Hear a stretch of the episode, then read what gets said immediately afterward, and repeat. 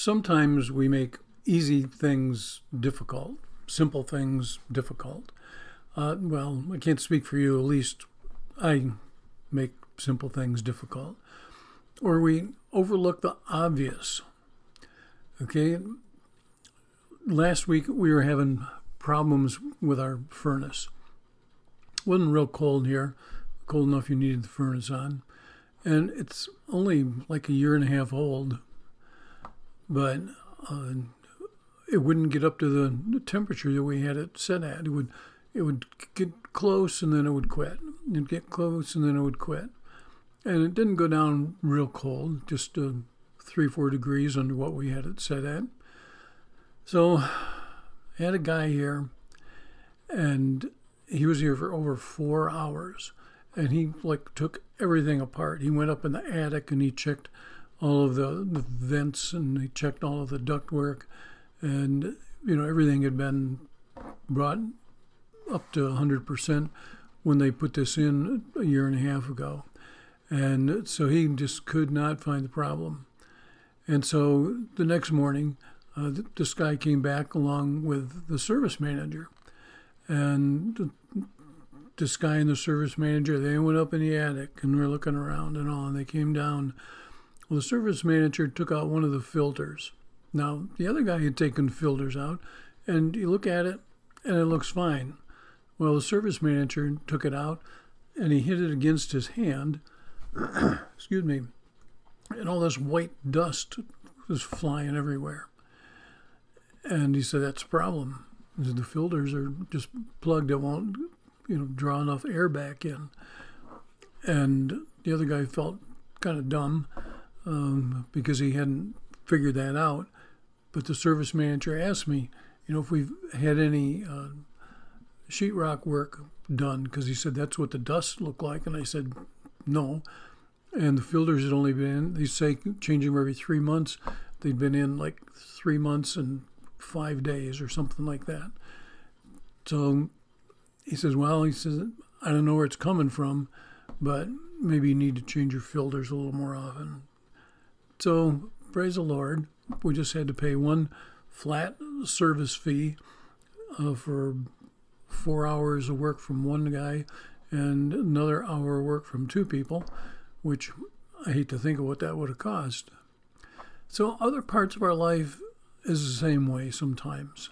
We overlook the obvious. You know, we have somebody that we're friends with, somebody we work with, you know, and, you know, we, we don't see what they're going through. Uh, and then after something happens, you know, we look back and say, oh, yeah, I should have picked up on that because he did this or she said that or, you know, they were acting this way or that way. So sometimes we need to be looking out, uh, not just for ourselves, but for others around us because somebody may be reaching out to us and we're just not picking up on it. And that's what the Lord needs us to do. So let's pray. Father, we just give you thanks and praise for who you are. You are an awesome God that never changes. Uh, you're the same yesterday, today, and for an eternity. And we praise you for that. And your your word is the same. You, we need to look at your word and, and know that it's true. Uh, it wasn't just true hundreds of thousands of years ago, but it's true today. And so as we look at your word now, Father, help us to see what it is that you want us to see. In Jesus' name, amen. Well, if you're like me, sometimes when you read scripture, you might say, I, I don't remember that. You know, or, you know, that really, I don't know, that just doesn't sound quite right.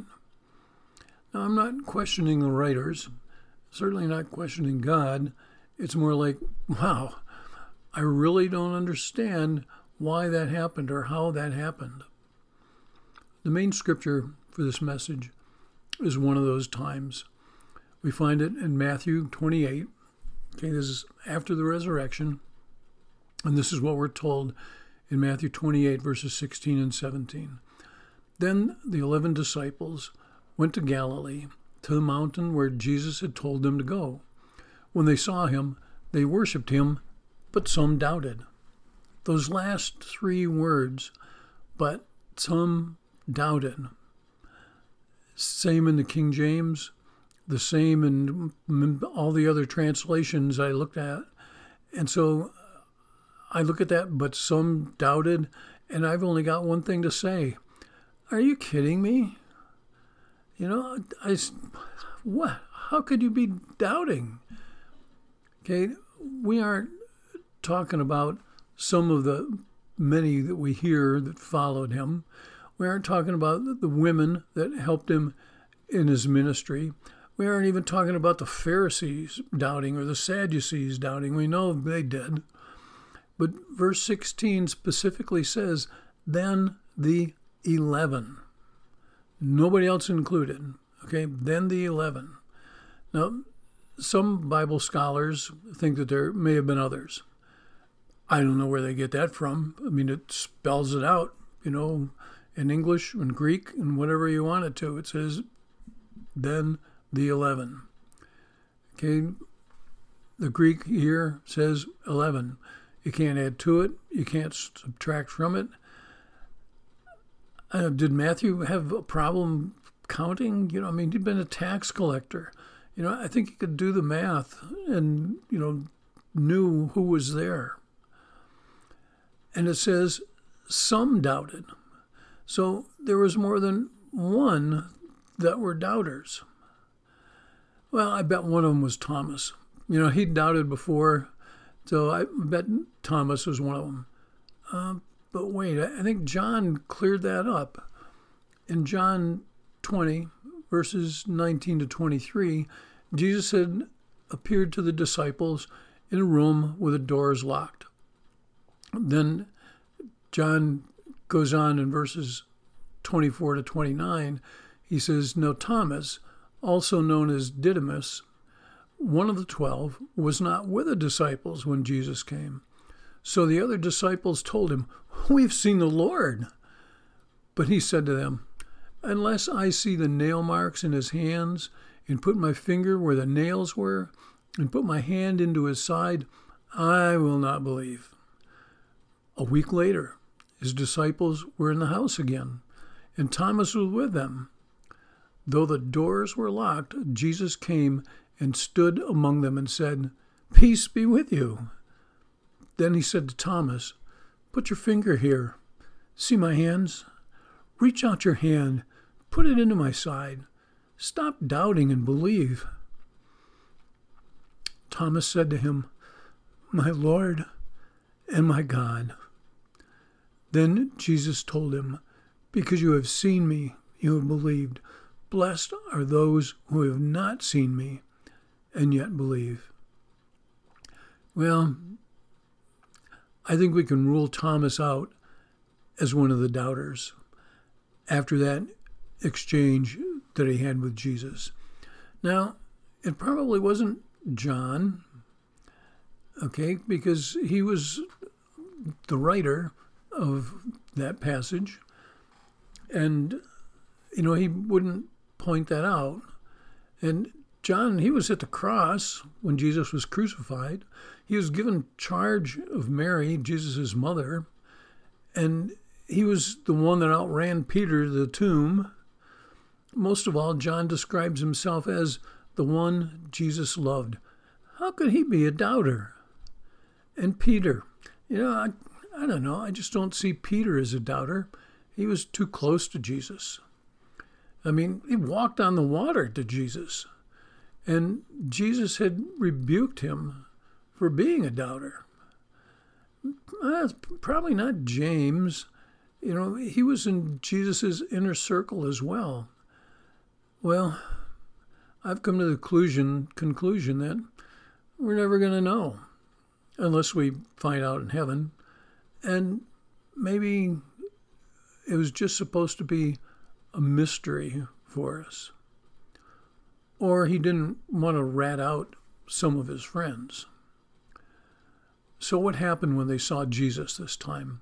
Well, it says when they saw him, they worshiped him.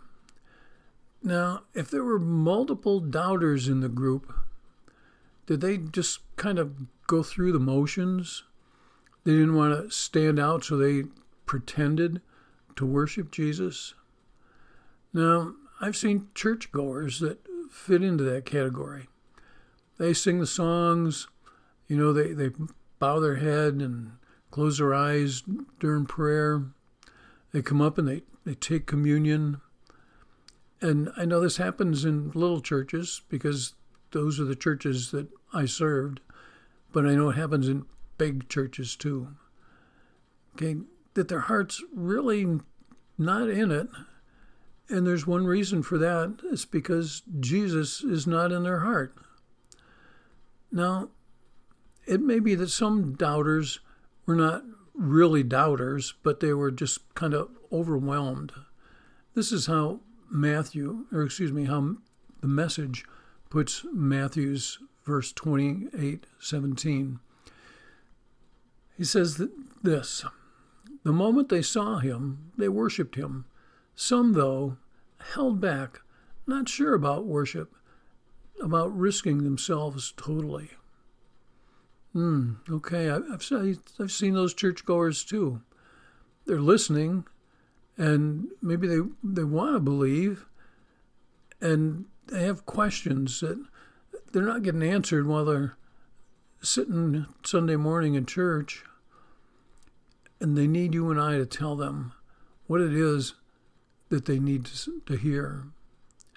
So when I read Matthew 28, verses 16 and 17, I have to say, are you kidding me? Look at some of the other reasons why they should not have been doubting. Mark chapter 6, Jesus has just left his hometown where they weren't going to believe in him because they knew who he was or thought they knew who he was. Well, in Mark 6, beginning in verse 7, it tells us this Jesus did something that we should be doing. It says, calling the twelve to him, he began to send them out two by two and gave them authority over impure spirits. These were his instructions Take nothing for the journey except a staff, no bread, no bag, no money in your belts. Wear sandals, but not an extra shirt. Whenever you enter a house, stay there until you leave that town. And if any place will not welcome you or listen to you, leave that place and shake the dust off your feet as a testimony against them. They went out and preached that people should repent. They drove out many demons and anointed sick people with oil and healed them. Okay, just an interesting side point there. It says that they anointed sick people with oil. Uh, Jesus, to my knowledge, never anointed anybody with oil, but they did. So, but the main point is that these 12, that they went out and they preached the good news. It doesn't tell us that people repented. It says that they preached that people should repent. Okay, and they drove out demons and they healed the sick. They did just what Jesus was doing and they were successful at it. And some of these 12 were doubters. Some of those 12 men doubted Jesus Christ after what they had done. Did they forget about that when they were on the mount in Galilee with Jesus? Are you kidding me? In Matthew 17, Peter was questioned by the tax collectors about Jesus and taxes. This is what it says in Matthew 17 25 to 27. Yes, he does, he replied. When Peter came into the house, Jesus was the first to speak. What do you think, Simon? he asked. From whom do the kings of the earth collect a duty and taxes? From their old, own children or from others? From others, Peter answered. Then the children are exempt.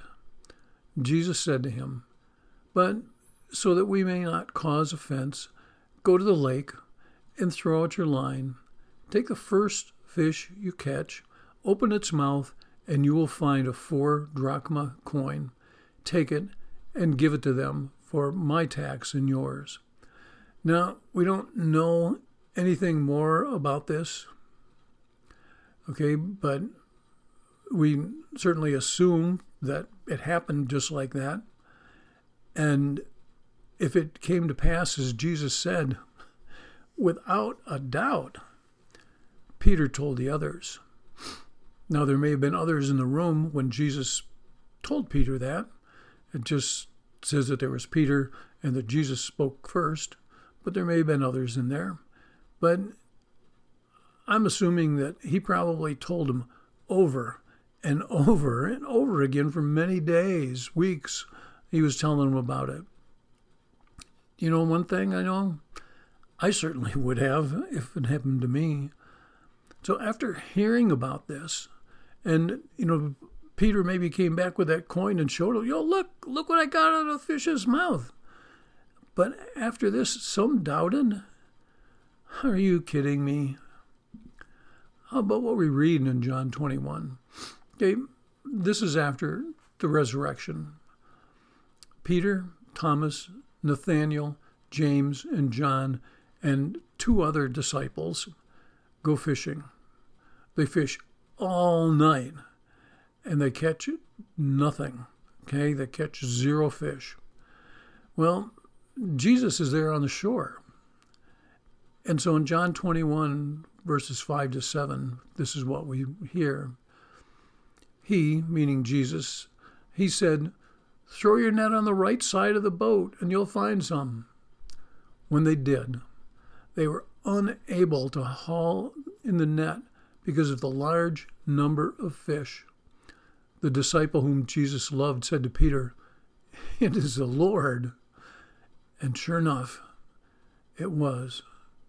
Seven disciples were there to witness another miracle of Jesus. They went from catching zero fish to catching 153 fish. Now, I'm sure that that number has some significance to it, but I don't know what it is. And all of these other Bible scholars don't know what it is. A friend of mine said, well, maybe that was one of each kind of fish that there was you know, there to be caught. But it says that they caught all these fish and the net wasn't torn. So, seven of the 11 disciples was one or more of those seven a doubter? I'd certainly hope not. After seeing this, how could you doubt? Are you kidding me? Mark 9, we find this account. A father was in need for his son. Okay, Mark 9, beginning in verse 17. A man in the crowd answered, Teacher, I brought you my son who is possessed by a spirit that's robbed him of speech. Whenever it seizes him, it throws him to the ground. He foams at the mouth and gnashes his teeth and becomes rigid. I asked your disciples to drive out the spirit, but they could not. Well, so this scene continues, and then starting in verse 25 says, When Jesus saw that a crowd was running to the scene, he rebuked the impure spirit. You deaf and mute spirit, I command you, come out of him and never enter him again. The spirit shrieked, convulsed him violently, and came out. The boy looked so much like a corpse that many said, He's dead. But Jesus took him by the hand and lifted him to his feet, and he stood up. After Jesus had gone indoors, his disciples asked him privately, why couldn't we drive it out? And he replied, This kind can come out only by prayer. Now, in Mark 6:13, we're told that the 12 had gone out and they had been driving out demons. So, what was different about this particular demon? I don't know. But they knew the one greater than themselves that could do something about it. So, seeing that that they had driven out demons before and right now they couldn't do it, how could any of them doubt when they saw Jesus drive out that demon? Are you kidding me? Staying in Mark chapter 9, after Jesus had healed a demon possessed boy, then he was telling the disciples again about his upcoming death. And again, they didn't understand what he was trying to get across to them. Okay, beginning in Mark 9:33. They came to Capernaum. When he was in the house, he asked them, What were you arguing about on the road? But they kept quiet because on the way they had argued about who was the greatest. Sitting down, Jesus called the twelve and said, Anyone who wants to be first must be the very last and the servant of all. Jesus wasn't speaking to the crowd. Jesus was speaking to the twelve. Okay, they're arguing about who is the greatest. Well, the greatest what? And, you know, why were they so concerned about that? Well, apparently this lesson wasn't enough for James and John because they went and got their mommy. Okay, in Matthew chapter 20, verses 20 and 21. says, Then the mother of Zebedee's sons came to Jesus with her sons, and kneeling down, asked a favor of him. What is it you want? he asked. She said, Grant one of these two sons of mine to sit at your right and the other at your left in your kingdom. James and John were there. So it's not like they didn't know what mom was up to. Okay. Doesn't sound like they tried to stop her. Well, then in verse 24, it says this When the ten heard about this, they were indignant with the two brothers. Now, the Greek word there for indignant means much displeased or moved with indignation. I like the way the message puts verse 24. It says, When the ten others heard about this, they lost their tempers, thoroughly disgusted with the two brothers. Somehow, that sounds a little more like what happened. Okay? It's like, oh, you had to go get your mommy, did you? You know, I guess Jesus doesn't think you're as great as your mommy does. Why would she ask, or why would they ask Jesus about sitting at his right and his left if they didn't believe that he was who he said he was? Apparently, that really hit a nerve with the other ten. They don't sound like doubters, but are you kidding me? There's one that had been a doubter, but he wasn't on the mount in Matthew 28. Judas, Judas Iscariot. He doubted so much that he accepted 30 silver coins, probably about $600 today. Okay, $600 to betray someone that you had been with for three years had seen the miracles, seen the dead being raised, the sick being healed, the lame able to run and jump, people getting their their voice back. You know, so many things that they had seen. And Judas was right there with them. And he took 600 bucks to turn Jesus over. But then after he saw what was going to happen to Jesus, because apparently he just thought they were going to arrest Jesus, put him in jail for a while, and tell him, you know, okay, just don't do this anymore, you know, get out of here. But when Judas saw what happened, he no longer doubted. Now he knew what he had done and he knew who Jesus was. So he went out and hung himself. Now, if Judas hadn't hung himself and had gone back to Jesus and asked for forgiveness, he would have been number 12 that day in Matthew 28. he wouldn't have been one of the doubters. Not anymore. Well, you know, there may be times when we have our doubts about some things in Scripture. You know, we read something that seems to kind of contradict. In uh, Pastor Craig's message yesterday was talking about, you know, God doesn't change his mind. I don't remember the scriptures now, but he gave one that said, you know, God never changes his mind. Well, then there was another one, I believe, in Exodus where uh, God was ready to wipe out all of the Jews. And Moses went to him and said, you know, oh, don't do that. You know, give him another chance. And so Jesus changes his mind. So sometimes we may wonder, we may doubt, but you know, if we search the scriptures long enough, the doubts are going to be gone, and we will be assured of what it is that we read. Because God's Word is the truth that we need in our lives. And then we'll no longer be doubters. We'll no longer be kidding anybody. Let's pray. Father, I just give you thanks and praise that you are the God you are. You're the loving God that loves us more than we can even begin to imagine because you loved us enough to send your son to die for us. And we know that.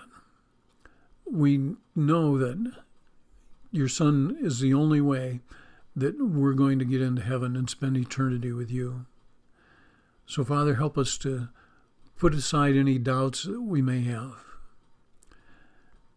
And Lord, I lift up anyone that is maybe listening that doesn't know you, doesn't have a relationship with you. And maybe they've read the Bible, maybe they've gone to church, maybe they've studied the Bible, maybe they've, you know, been in a group, maybe they have uh, been brought up in a Christian home, but they've never made that commitment for themselves. Lord, let them no longer doubt. Let them know that your word is true and that you want them more than anything to begin that relationship with your son, Jesus Christ. And let them know that they need to, to pray like this Dear Lord, I know I'm a sinner. I know I need a Savior. You sent your Son Jesus to be that Savior for me. Forgive me of my sins. Accept me like I am. And love me for who I am. Lord, help me to love you in the ways I need. And help me to be the person that you need me to be. In Jesus' name, amen.